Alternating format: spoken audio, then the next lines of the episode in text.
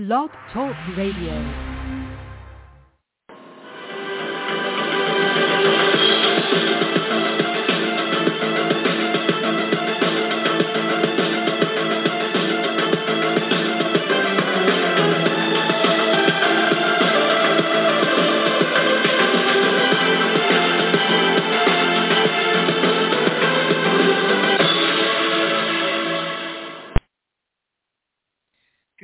Everyone, and welcome to a special edition of the Feuerstein's Fire American Soccer Show. As we talk about tonight, obviously it's still going on to discuss, and it, you know, when we discuss these types of situations involving U.S. soccer and the people who are a part of U.S. soccer, it is really shameful when everything has been coming out and all the information that has been brought out due to former players uh, upset that their children who are currently on the national team uh, should be getting special treatment and the continuing complaints, why is my son not or my daughter not getting the same amount of respect as that player is or this player has been? and then of course interfering with U.S. soccer business. And plus what has been going on throughout Little League sports uh, in this country, um, it's just been really hard to swallow when we are discussing, of course, the situation with the Reyna family and the Berhalter family. Tonight, uh, my guests tonight to talk about this situation will be from both from World Soccer Talk. Of course, we have Kartik Krishnaiyer and with Robert Hay. Hopefully, we will have Kartik on tonight. Of course, everyone knows what's happened uh, in Fort Lauderdale uh, yesterday. A monsoon, a flood, and frogs all over Fort Lauderdale as the entire city and the airport was flooded. And unfortunately, Kartik was stuck in it and was stuck in that really badly. So hopefully we'll have Kartik on tonight. If not, don't worry about it. We'll get him on another time. But joining me as well from World Soccer Talk, it's my good friend Robert Hay. And Robert, welcome back. Good evening. And uh, as we get ready to talk about this situation, obviously you being a parent yourself of two children, one boy, one girl, uh, I'm not sure uh, if they're at the age yet of participating in uh, youth sports. Uh, if you want to divulge, of course, uh, if you wish, your ch- the age of your children, but or if they are participating or not. When when we talk about these recent years of parents acting very badly, whether it be little league baseball, um, youth soccer, uh, mites hockey, you know, youth basketball, punt, pass, kick, NFL, when when you see these things happen, do you pray and wish you're not involved in that situation yourself?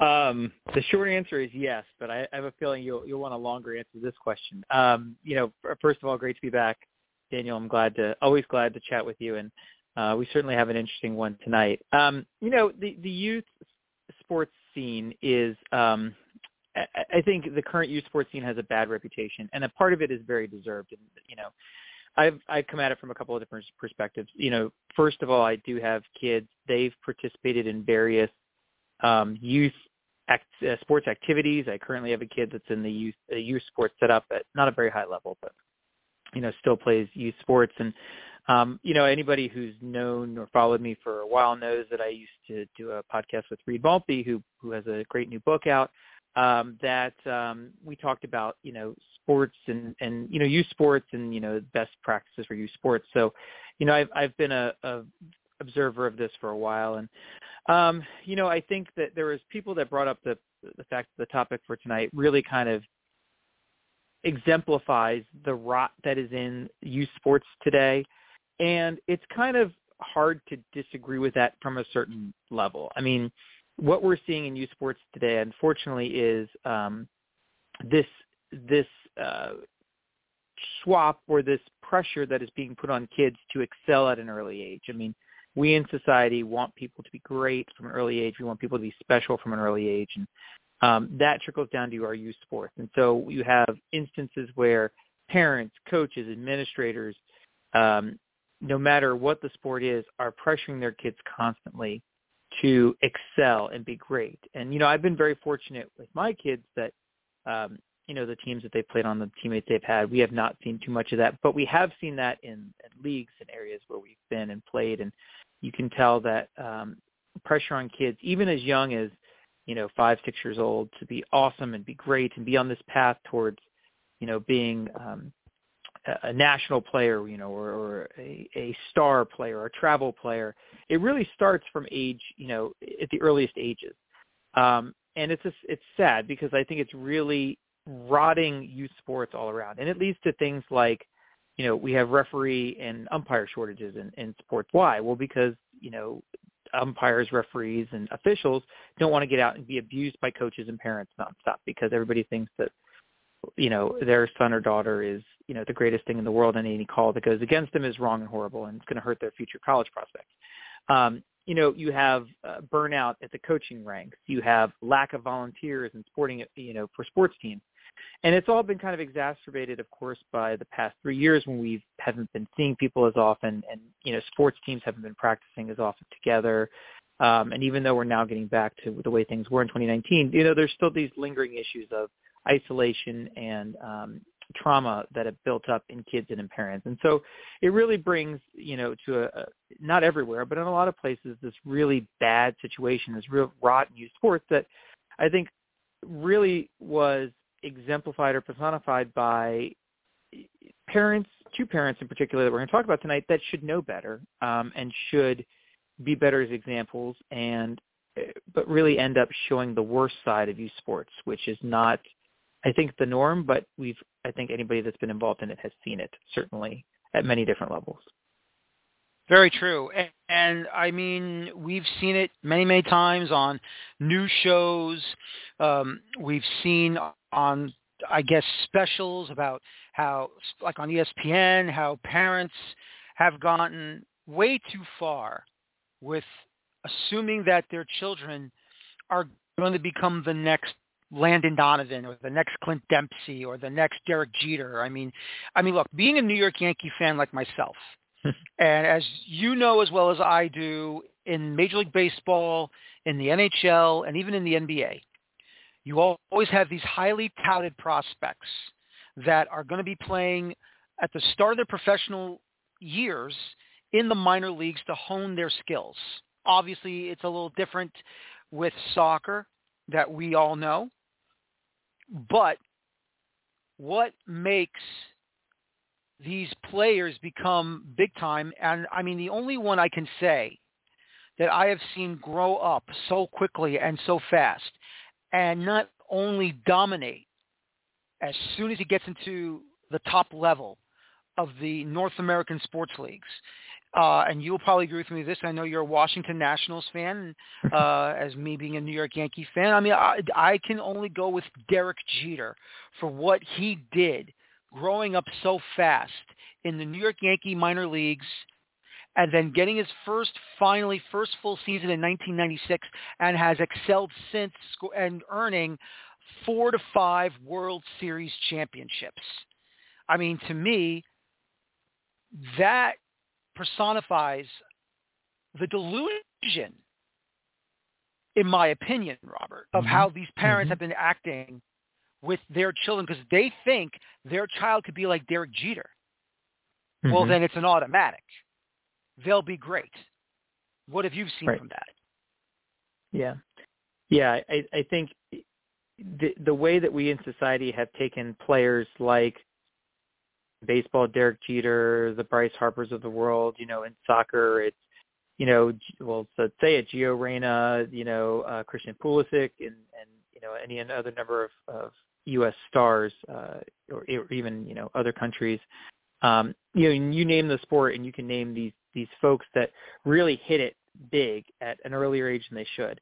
But we tend to forget that these players are memorable because they're so unusual um, you like you said, there's only one Derek Jeter in the world, maybe two in baseball history. But you know, they, they, he stands out for a reason. There's only one Christian Pulisic in you know soccer. There's not many Christian Pulisics in soccer because he stands out his career path, you know, as a teenager, he's in, you know, Germany, really excelling, contributing to a, a team that's in the Champions League and then makes the big money move to Chelsea.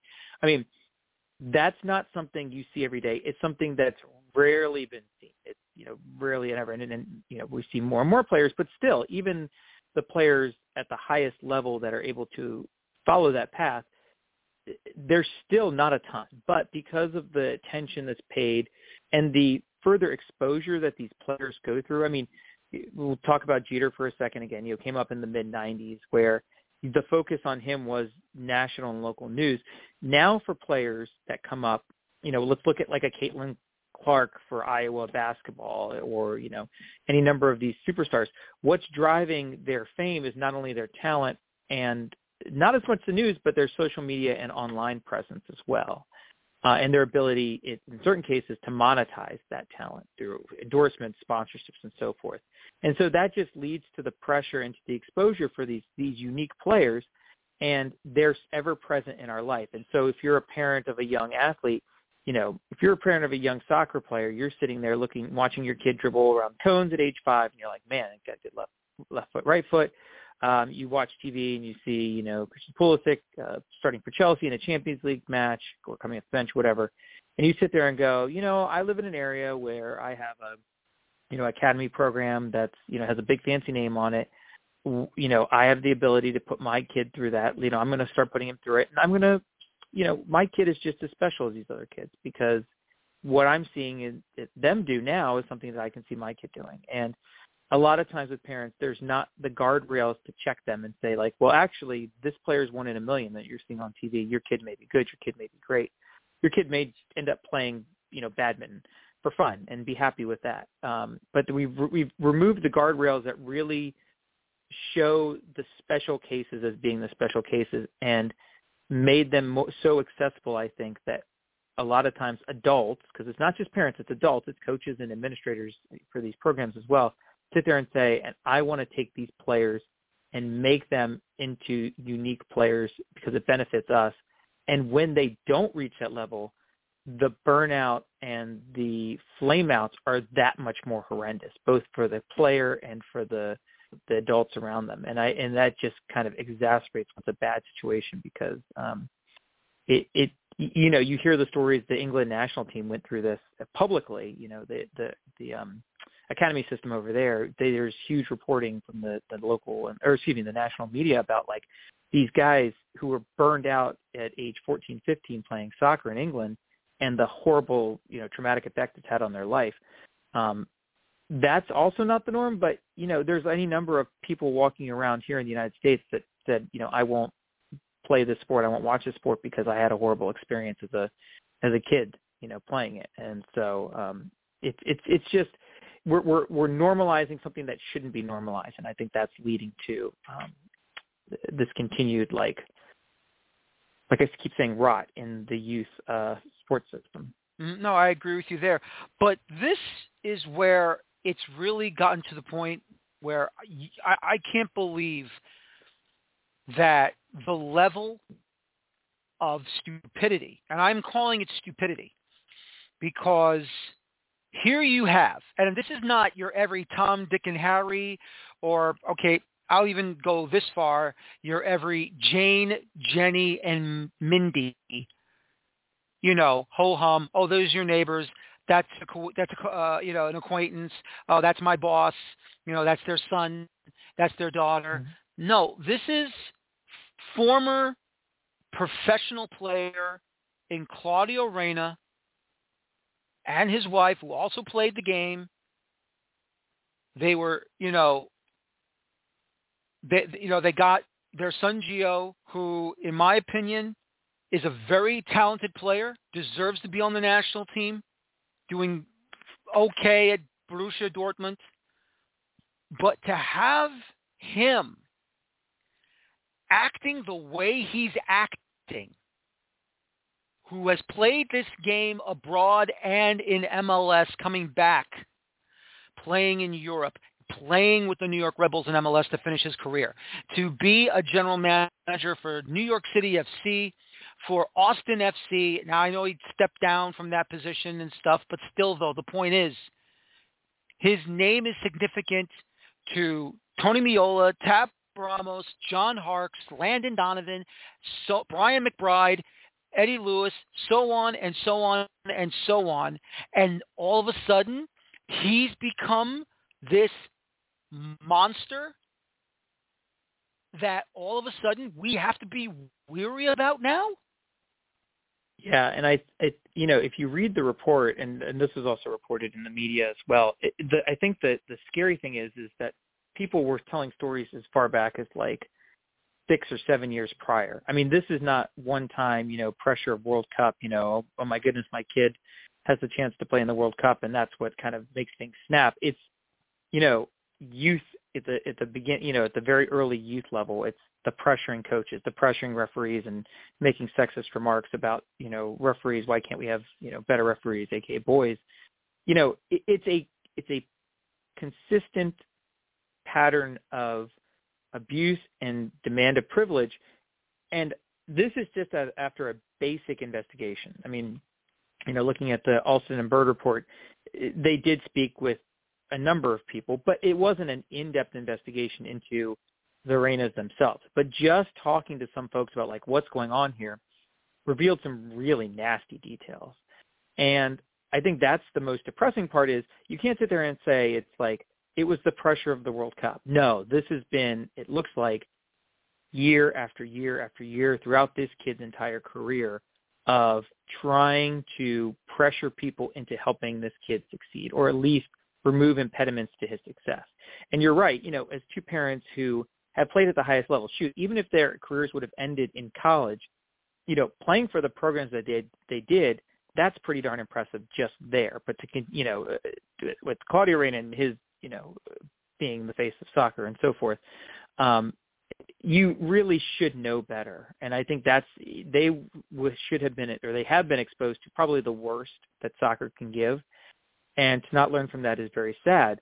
You know, I think the other part of it is, is I'm sure we'll get into this later, is this idea of where was the check internally? If people knew about this kind of behavior, um, maybe they're too important to touch, like too too big to fail kind of things. Like this couple is too important to U.S. soccer, too big a name to like to stop them. But at some point, this kind of behavior had to have like had someone stand up and say like we can't let these people continue to abuse the system like they are. Uh, but that I guess never came up until they threatened the head coach of the U.S. men's national team, and that's that's something that raised you know some eyebrows my you know, my eyebrow when I was reading this report as well. It's like where is the internal checks for U.S. soccer to say no, this is enough. You're not going to abuse our officials. Like you need to step away right now. Um, and I think that's a pretty damning indictment for U.S. soccer in this report as well. Is that there's it's this this old buddy system, this family system that U.S. soccer is accused of, of having. You know, if you have the same last name as someone else, and you're going to get preferential hiring and so forth. This situation kind of shows that that has been the case and, and you know still may be the case in U.S. soccer. So it's it's a systemic failure from the top level. And let me just say this, and this is where I do agree with you, is that U.S. soccer has continued to fail and fail and fail the soccer public internally. They have. When you are allowing yourselves to not have safeguards when it comes to these types of situations. When you are just allowing, oh, don't worry, nothing's going to happen, and then boom, something turns around, and then you're going to get tagged really badly like this. Just the way they handled the hiring of Gregg Berhalter to come in, and the way they're handling it now, trying to find that successor, even though Anthony Hudson, look, I think we all know that Anthony Hudson has done a, a decent job. I, look, Nations League, the last two, um, the, the last two group stage matches, you had to destroy Grenada, which you did 7-1. You were in for a fight against El Salvador. You beat them at home 1-0, which I figured that was going to be the scoreline anyway. when you are going into bigger tournaments like the Copa America next summer, when you're going into the World Cup itself to host, Anthony Hudson can't be there. He's not a next level manager. Now, if he finds a way to do something spectacular, then fine, give him the job. But if you're not going to get the right players or the right people to manage this team on the international stage, you have a big problem right now. And to be honest with you, uh, Robert, I don't see the U.S. getting out, maybe barely out of the group stage in the Copa America, barely even getting out of a group stage in the World Cup as a host. Because that is the issue we're going to have here down the line. U.S. soccer has, since Sunil Gulati has left uh, Soccer House in Chicago. This organization, the governing body of the sport in the United States, has been a major catastrophe and a failure to lead into the next cycle for this World Cup for the men. I don't know what you'll say about the women, but uh, they're starting to show some cracks themselves. What is going on with this federation as it continues to show? Yeah, I, I think it's it's something that I've, I've mentioned before, and it's the lack of vision. Um, you know, it's it's a federation that is has was waging war with its women's national team as they were winning World Cups and Olympics. Um, it's a federation that um, has decided to do things like really try and centralize the youth soccer setup and, and pipelines for getting players to the senior team, while you know excluding other regional um, clubs and soccer associations. It's an organization that it, it doesn't really, you know, it has leadership, it has elected leadership, it has staff leadership, but it doesn't really hold itself accountable for its decisions and hadn't in the past. Um, and it's an organization that doesn't seem to have a clear, at least in the past few years, a clear vision for what it wants to be and what it wants its teams to be. I mean, you know, for the for the women, um, obviously they are the class of the world and will be until uh, proven otherwise. I think part of the the issue for the women's national team is um, twofold. Number one, the world is catching up as it has been for the past few years, and, and Kartik has been a, a prophet in the wilderness on this one. He's been crying out that this will be the case, and people are increasingly beginning to listen to him on this. But also, you know, we talk about the youth setup in, in soccer, and you know, I'm beginning to wonder how the women's youth setup, when we've had so many advantages over the years, um, are we still are we falling into the same issues that we fell into with the men's, which is you know too narrow pipelines, ignoring certain players because they're not playing for certain you know federation approved clubs and so on and so forth. So, but they're in a much better shape than the men, I think, which is you know what's the goal of the men's national team? And this may sound like uh, corporate business talk that people roll their eyes at, but I mean, as I've said, we've got a, a unique, well, not a unique, we have a special opportunity here in 2026 where we're going to be hosting the majority of World Cup matches. You know, we're going to qualify for the World Cup no matter what happens in the next few years. Um, the federation should be focusing its attention on the men's side on the goal of trying to win the World Cup. And has said, you know, people will again roll their eyes and say, well, that's crazy. The United States is not, you know, at a level of a, of a you know, of a France, Brazil, Argentina, you know, these other powerhouse soccer nations. But as we've said, number one, um, we've got a great young talent pool and, uh, you know, a great, a great talent pool in general to draw from and build a senior team from over the next three years. And number two, while it's not determinative that the host wins the World Cup, it is certainly a huge advantage, especially if you can field a competitive uh, national team. So it is not a guarantee that you will win a World Cup by hosting it for U- the U.S., where um, a lot of these players will be used to the travel, and, and there's a, certain things about playing in the U.S. and Mexico and Canada that these players will be used to. So um, the U.S. Soccer Federation should be taking this this opportunity and saying we're going to take advantage of this, and we know that this could potentially be the best chance for us to win a World Cup for a while because I think that there's also in the soccer fan and this idea that the U.S. is increasingly getting better and better and better, and one day we'll just be a powerhouse because we we're going to get better every cycle. Well, that's not necessarily the case, and that's not how outside of Brazil, you know, maybe one other country it works at the national international level. So the federation really needs to have focused on 2026 as a goal to compete to win the World Cup and really establish the sport as a dominant player in the U.S. sports consciousness. But you don't hear that. If they are thinking that, they're saying it quietly. You don't see that in their actions. You don't see that in their public pronounce- pronouncements. They're just kind of approaching this cycle as it's just another cycle where we don't have to, but we don't have to qualify this time, and we're going to make lots of money from having these these tournaments in our you know in our borders. And I think that's the biggest fault that they're doing right now is they have not really sat there and said, what do we need to do to achieve this goal for the men's side? Um, you know, and and that's I think the biggest failing at this point is we've had a few years lead on this. We knew that this was coming. So I agree. And uh, that's the sad thing about it is that it this this needs to be taken care of, and the federation really has to start growing up now. I mean, you can't just assume it's all hunky dory you know, nothing to see here, please disperse. No, no, there's a problem here that needs to be fixed. And, you know, what are you going to do when you have a situation, of course, this will be my next uh, thing moving on.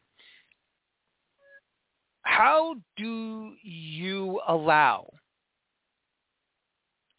a, a parent of a player on the senior side to make threats to get your head coach fired. Now, forget about it's Gregg Berhalter. He deserves it anyway. Look, that's a different situation. I want, if I feel Gregg Berhalter is not doing the job tactically and results on the pitch does not, in my opinion, does not match the effort that we saw out there, whether it be through Gold Cup, World Cup qualifying, the World Cup itself, friendlies, player selection for the roster, if those are the issues that we can all agree on that Gregg Berhalter did not do his job, then yes, he should deserve to be sacked.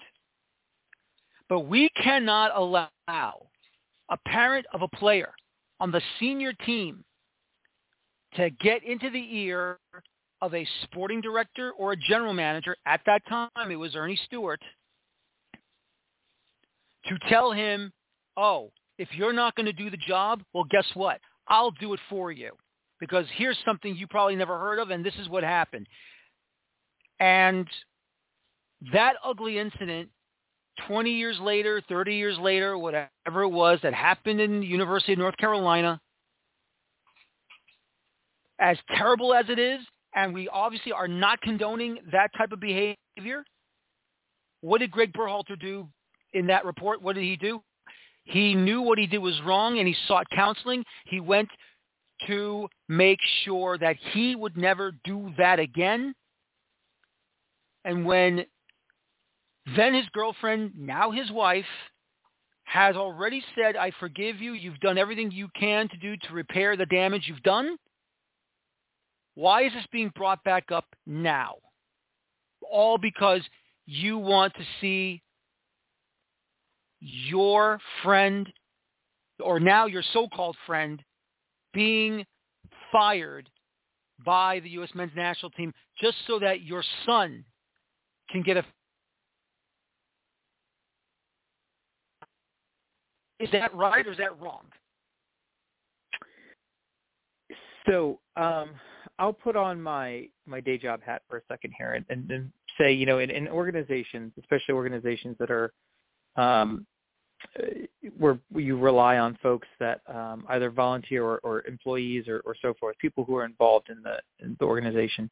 There's usually folks that, or not usually, a lot of well, there are folks that are going to cause problems. They're going to be either um, malcontents or think that they know better than everyone else and so forth. And really, in the organizational structure, it's the job of the people at that level of that person or the people they report to to kind of stop them and say like this is enough. So, you know, in this situation you had an employee of of well, I mean, he, he went through a number of different iterations, but with uh, Claudio Reyna, you know, you had um, someone who was involved in management, you had someone who was involved in coaching and, and so forth, and a number of different positions where this behavior kept perpetuating itself, and no one either felt the responsibility or the authority to tell him to stop. And I think this is one place where the report kind of let the federation off a little bit. I understand that the, the legal team looking at this might not have felt comfortable, rec- you know, saying like, you know, you're at fault for not stopping this uh, because legally, I mean, they they assumed or they they concluded that the federation was not legally re- reliable or re- legally liable. Excuse me, but that does not mean that morally, ethically, the federation is off the hook here because you know you have this person who, again, big name, face of U.S. soccer, so forth, is a hard person to stop. But this wasn't just Earnie Stewart. This was Brian McBride. This was a number of redacted names in the report. Like this was not a secret that this behavior was out there. And at no point did people, at least in this report, say like, hey, this has got to stop. It was all, you know, like, hey, cut it out kind of thing, but not to the point of like, this person needs to be removed from the situation. And if that would have been the case, you know, years ago, this situation in 2022 might have been avoided. Um, now, it's obvious from the report that, and, and the you know the subsequent reporting in the media afterwards that um, the parents of the player thought that they could make a threat and get away with it. Like the, it's very obvious from the statements that were given and reported that they could say, well, there was an incident and that in 2022, 2023, that would be enough to get the coach in trouble and basically blacklisted from this job, you know, fired, not renewed, whatever, and him be a persona non grata. But the but well, I mean, first of all, the facts are being what they are, and the Berhalters were upfront about it. Um, you know, they were they did not hide anything uh, according to the report, um, and they you know talked about it openly. But then you know the parents again backed off and kind of hemmed and hawed, and, and they didn't think through the horrible thing that they were doing, um, and they are now living with the consequence of their um, uh, you know th- their actions being brought to light. Um, I mean, it's just they basically someone at some point should have stopped this, and, and even before it got to this point where it did in 2022 with the malcontent, and said like, we are going to remove you from your position or the situation if this doesn't stop. But the problem it seems with U.S. soccer is it's a it's a chummy system. At least it has been for the past few decades. It's you know if you have the right last name or you do the right, you're in the right uh, setup, or you do you play on the national team, and then you're you know, a certain position, a coach or a GM or whatever. Like if you do certain things, you're a member of the family, the U.S. soccer family, and um, you know if it's not illegal, then uh, you know it depending on the activities, we're gonna you know like eh, it's fine, whatever, let it slide, or just roll our eyes or whatever. And I think that's you know we talk about the the coaching search. That was one of the big knocks and the coaching search was you had Jay involved with Gregg's hiring in some way, and that again was brought up in the report, you know, being on the hiring committee. Um, so it, U.S. soccer keeps running into this problem where it's like certain people aren't held at a level of accountability that they should have been, and in this situation, it spiraled to a point where it got really bad, and it made everybody look bad and it's really hurting the federation. It's hurting individuals. It's hurting people at an emotional, personal level, and it really should have just been addressed. Um, the the abuse of the system should have been addressed earlier on. What really bothers me, Robert, is that you have Claudio Reyna from New Jersey, Gregg Berhalter from New Jersey, um, I'm trying to remember where Claudio Reyna is from and what town. I know Berhalter is from, him and his brother Jay are from Tenafly, New Jersey. Um, trying to remember, or not, remember, but I'm trying to see uh, where Claudio is originally from in New Jersey. But both went to preparatory school in Newark. uh, from Livingston. Mm-hmm. Oh, he's from Livingston actually. Is uh, Claudio mm-hmm. Reyna's born in Livingston? So Livingston and Tenafly, honestly, not that far away from Newark. Livingston is not that far. You just have to hit uh, Route 24 to get to Interstate 78 and get, get towards the airport. And uh, Tenafly obviously got to hit uh, the New Jersey Turnpike just so you can get to Newark once you pass the uh, the Meadowlands. Mm-hmm. And um, you know they went to uh, St. Benedict's and at the preparatory school, played soccer there, mm-hmm. and have been good friends, very good friends. We're on the same national team. We're part of the historic 2002 World Cup team that uh, went to the quarterfinals, and fought, including the 2-0 victory over Mexico in the round of 16, the 3-2 victory over uh, Portugal, the 1-1 draw against South Korea. And good buddies until this point in time. And it really bothers me because, you know, I have a friend that we've been best friends since we were three years old in the Bronx. I was at his wedding. He's at my wedding. He was my best man. Uh, his parents have always been wonderful to me. My parents have always been wonderful to him. Um, he has two two boys. They love me. I love his children. You know, they're they we you know we are considered brothers. And there's no way in the world that I would ever intentionally sabotage my best friend for something like this. Not even like something as small as this or the smallest of things or whatever. I'm there for him. He's there for me. We all are there for each other. And if I would find out that someone said to me, well, you got to double cross him, I'm like, oh, hell no. No, no, no, no, no. I would tell that person, you're out, get away, because there's no way I will never, I will never ever double cross my best friend like that. Mm-hmm. I, I mean, I mean, if that ever happened to me, I would be so, why would my friend for such a long period of time pull something like this against me and my family because I would never do that to him or his family. Mm-hmm. The the only thing I can say is, is that having kids does something to you. Um, and, you know, when you have kids in a competitive environment, there's something inside of you that really just wants your kids to succeed and excel. Um, and it's dangerous, even more dangerous, and I'm not saying that what the Reynas allegedly did or what they were told said they did in the report um, is normal. Um, it's not. It's very crazy abnormal.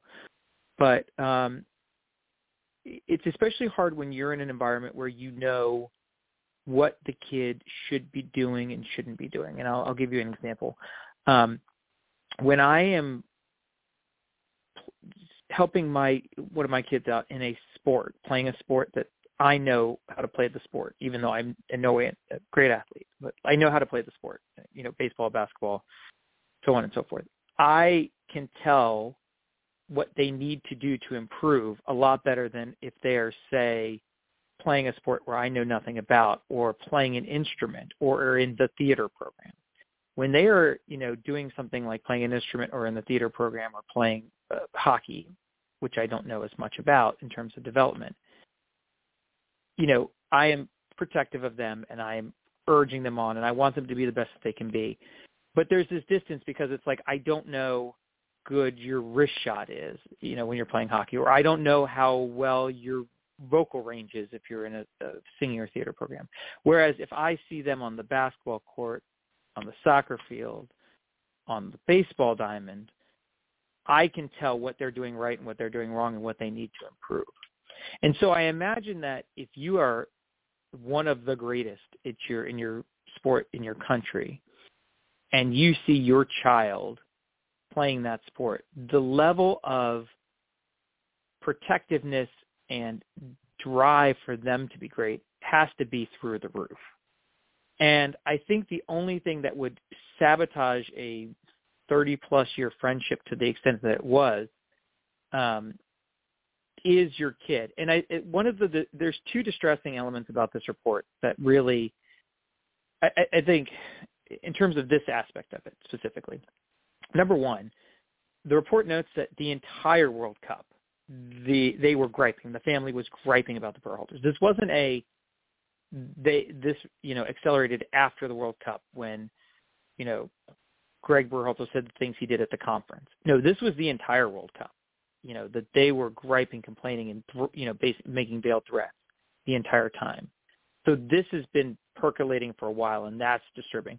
Number two, um, at the conference where Gregg Berhalter made the comments he did, you know, it's now come out that it's like he he feels aggrieved by the conference because he said, well, these are off the record comments. These should have not been reported. This is supposed to have been off the record. Anybody in the public eye knows that there is no such thing as off the record. Like you never say something assuming that it will leave a room. Never, ever, ever, ever. So the either he's incredibly naive, which I don't think, or he didn't think about what these comments would mean. And I think that that kind of shows that there's something about this relationship that had been fraying for a little bit. It might have been as soon as he got the job that there was started fraying because of the ex, you know the parents you know behavior towards any of the coaches that their son had. It might have been something else. What I'm trying to say here is this has been it seems like this situation is had been percolating for a bit or growing for a while in a way that the report didn't have the ability or time or, or energy to get into. And I think that you know, it's sad to see that this friendship dissolve, but it didn't dissolve overnight. There was it, it seemed like there had been a slow dissolve over time that was accelerated by um, you know, this incident, this World Cup. Again, I'm I'm not a psychologist, psychiatrist, or a paid medical professional in any way, shape, or form. This is just speculation, but um, based on my experience and what I saw in this report, it seems like this had been wearing at least for a month or more, um, and this wasn't an abrupt break. And it's very sad. But again, kids can do that to you, and not to this level, but you know, you'd have a tendency to be very protective of your children and want them to, to excel. And if that's taken to the extreme, then things get very extreme, like it did in this situation. Oh, it really did. And let me just say this, Robert. Uh, I'm not there, there. I mean, you know, Berhalter is not blameless in this either, because of what you mm-hmm. just said about that conference that he had. He, you know, look, when, when people when, when you are the head coach of the U.S. men's national team, and or, or even a professional club coach, uh, and you're trying to nip in the bud a problem that's festering inside the locker room, no matter where you are, you know, home stadium, visiting stadium, tournament stadium, whatever. If you're seeing a problem and you want to fix that problem, then go fix the problem, which is what mm-hmm. Berhalter did but he had no right to be sneaky about it at that conference, nor try to make a hint of, oh, I think you might know what I'm going to say, but I'm going to take his name out so you're not sure that I'm going to say his name. Everyone knew he was talking about. Everyone knows this. You're in a mm-hmm. conference. You're talking to mm-hmm. people. Mm-hmm. People want to know what you're saying. They're going to record what you're saying so that they can follow along what your teachings of what you're trying to do to lead young men into a professional game as highly potent as the World Cup is. And when I say that, I'm saying it in a nice way because we all know what the World Cup is. It is the grandest stage of all stages of soccer games on the international level. This is not the Gold Cup. This is not the European Cup. This is not the Copa America or the Asian Cup or the African Cup or the Oceania Cup. This is the World Cup. You need to be on your game the entire 90 minutes and dominate the opposition to advance to the next game. That is what mm-hmm. your goal is. And what he did in that conference was the wrong, immature thing to do because this is not high school and this is where it really burns me up, Robert. We are mm-hmm. supposed to be adults here. regardless of the position that you're in, whether it be chief executive officer, president, COO, C I am the baddest man or the baddest woman on the planet does not matter. You have a job to do. You need to oversee that job with the best of your abilities. And if, you know, you have a problem that you need to fix, well, then you need to fix it and don't be an ass two weeks later, a month later, to bring back that issue again. Mm-hmm. Because everyone thought it was over. Got taken mm-hmm. care of? Mm-hmm. Great. Move forward. Okay, we got eliminated from the World Cup. Oh, by the way, Gregg, can you come and talk at the symposium uh, for us, please? We'd like your thoughts on uh, you know what you uh, are thinking of uh, when you're leading these young players uh, in one of the greatest soccer tournaments in the entire world. Great. By the way, uh, here's my problem I had with this guy. I'm not going to say his name, but I'm going to nudge, nudge, wink, wink, and hint, hint on this.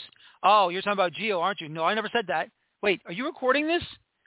Yeah, yeah, I'm recording this. You're, you're out in public. I mean, come on now. This is ridiculous. This is this is stupidity 101. Mm-hmm. Well, you know, we know that there are certain managers in soccer that can get away with calling out players publicly, and and you know, there, but it takes a certain type of manager and a certain type of player to do this, and you know, we could go through the the current list of managers and, and some throughout history and say like this person, if this person would have done this, you know, if, if Alex Ferguson would have gone to a conference and said, you know, so and so, I won't name names, but so and so, wink, wink, was a problem in the locker room, but we dealt with it.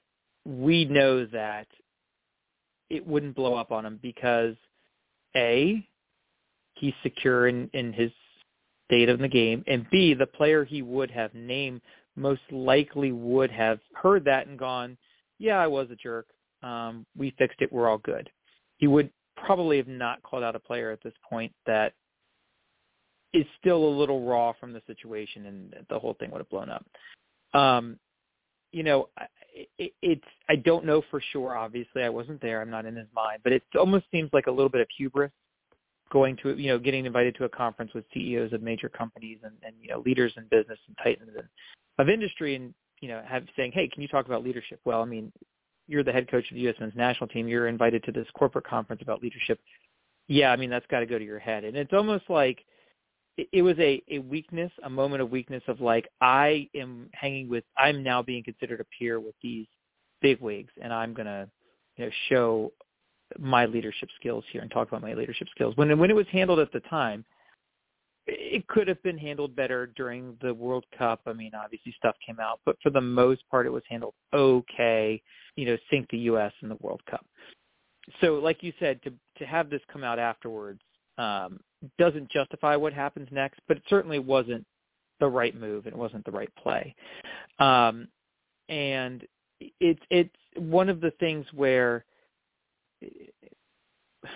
I, I think that this report is going a long way towards you know, besides the the ugly incident, which shouldn't have happened, and he's apologized for and done uh, penance for, um, it's it's his reactions and his actions since have this is reports putting him in the good light here. Like he is a victim of bad soccer, you know, bad parents, like the, a vendetta against him for what he did to someone, which by the way was probably the right way to handle the situation, so on and so forth. Um, so the the you could look at this situation now. You could look at Gregg Berhalter, you know, standing now and say like, yeah, he did something horrible, but right now he's in better shape for a new job or for this job than he was a year ago, six months ago. But stuff like, you know, this conference is what raises my concerns about, again, a special cycle in 2026. This kind of faux pas, and we all make faux pas, but, you know, he could have let this go to bed. He, this could have simmered quietly you know, he could not have thrust himself back in the the light of like being the media saying like, hey, Gregg Berhalter's calling out one of his players. Like he could not have. He should have just skipped that and been better off for it. But for whatever reason, decided to. And I think that's a a worrying mistake that he should have known better, and that's kind of worries me for what happens next with him. Is I mean, hopefully he learns from it, but that's the kind of mistake that worries me about him as a U.S. men's national team coach.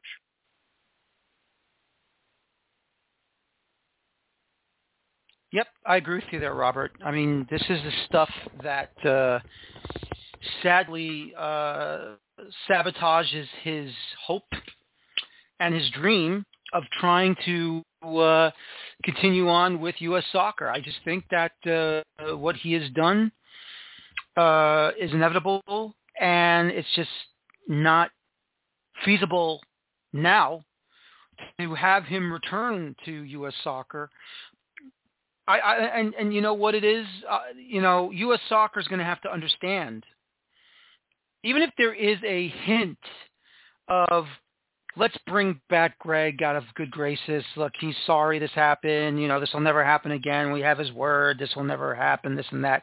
That's not going to fly. That's not going to fly with the players because he, you know, he brought back an issue that was already squashed fan the, the, the fan base will not accept this. And he has in my opinion uh, burned the bridge tremendously. And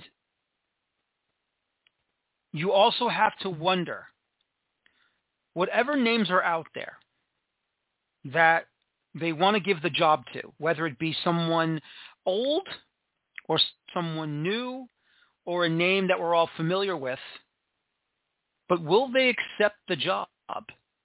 And that's my fear right now, Robert. Will mm-hmm. anyone accept the job to become the head coach of the U.S. men's national team after everything that went down? And forget about sporting director.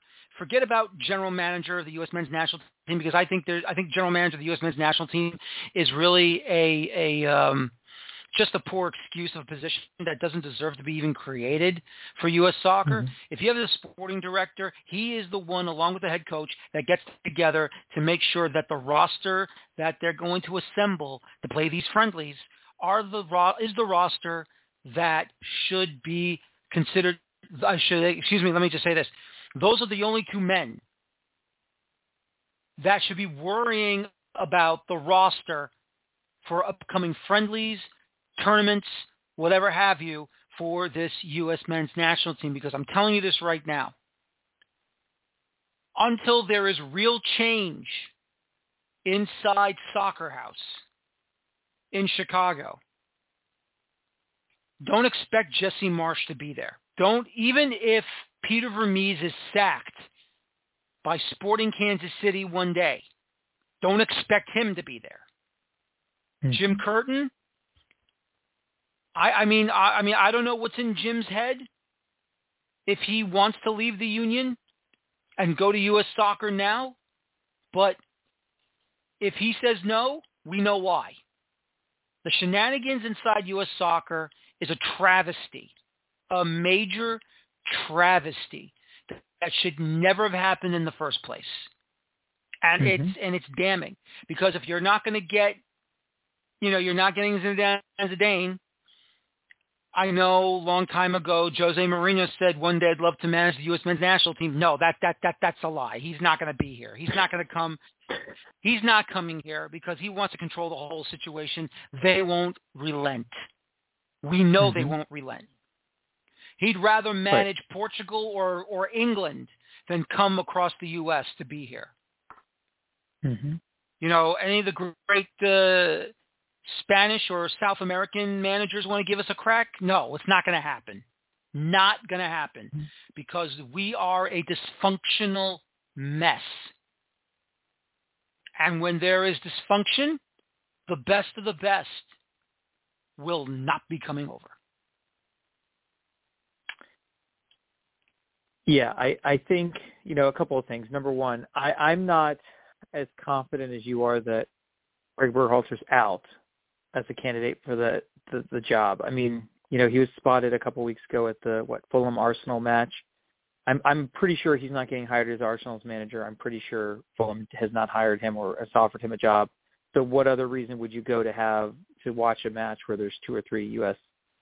You know, internationals playing and sit in a box, um, except to scout Vacation. for the U.S. national team? Yeah, well, maybe it just, but I don't believe in coincidences. He probably could have gone to see another match, but maybe not. Uh, maybe it is vacation. But you know, I still think that he's a, a candidate. I think you brought up, you know, that the fact that this is a his incident in '92 is an ugly incident, and it's a it's hard to comfortably sit there and hire someone once you know that this happens. Um, is that fair or not? I'm not going to talk about that, but I will say that this is something that would come up, and this is something that would impact the hiring. That said, I still think that at this point, he's a candidate. He still has uh, it's it's you know it seems like the same people that hired him in the first place, or his supporters in the first place, are still around, still influential. Um, I think he's still a possibility, and whether that's a good idea or not, I don't think so. I think that he needs to move on, um, and I think they need to move on for him. But I, I wouldn't be shocked if he was hired this summer.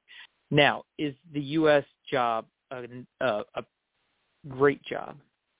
In one sense, yes. You've got three years to prepare your side for the World Cup. You're hosting the World Cup again. You've got some advantages to players that, um, you know, a- any manager would love to coach, even at the international level.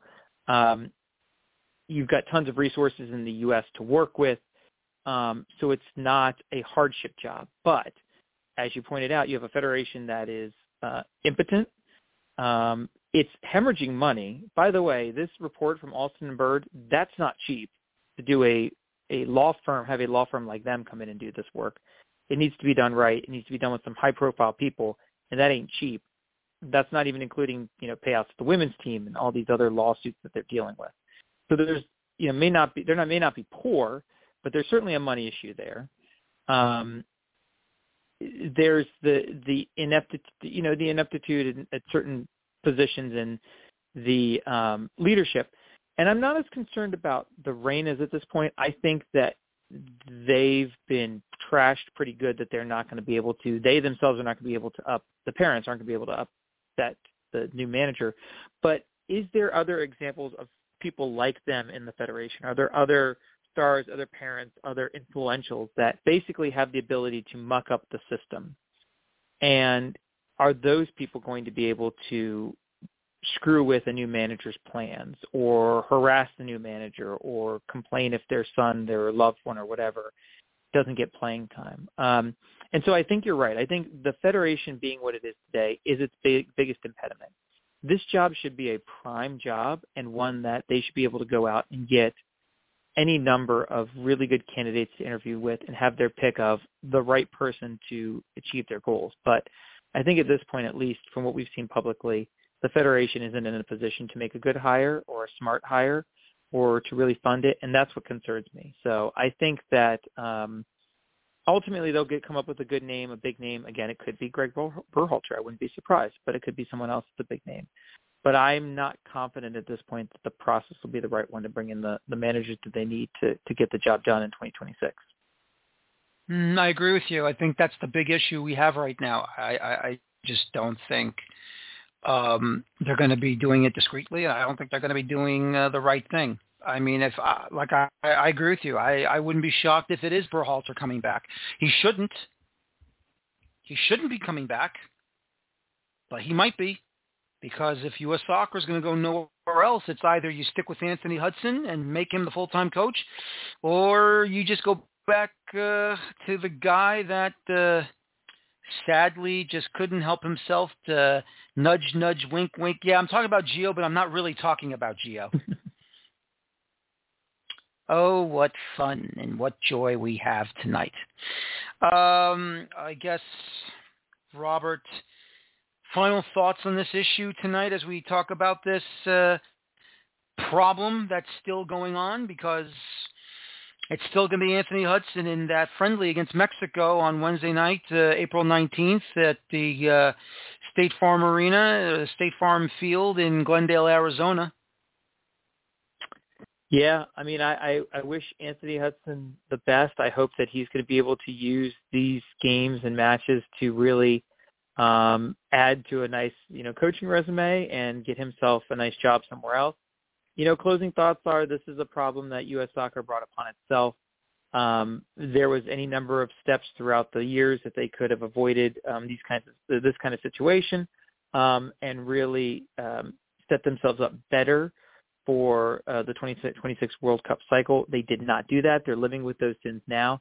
Um, my hope is that they can adjust course quickly, but um, I'm concerned that they can't, and they've now they're now stuck in a uh, uh, a situation of their own doing where we're going to underachieve over the next few years simply because they didn't get their act together. But I've been proven wrong before, and I hope that's the case this time. And my final thought is this. Instead of getting a parent involved in this, and I'm talking about a real adult to be in the room over this, um, U.S. Soccer basically allowed a babysitter to be overwhelmed with the amount of egos in the room and could not handle the said problem and it, it completely exploded in their face. We need real adults here, Robert. We really need hmm. real adults in the room, and we don't have that.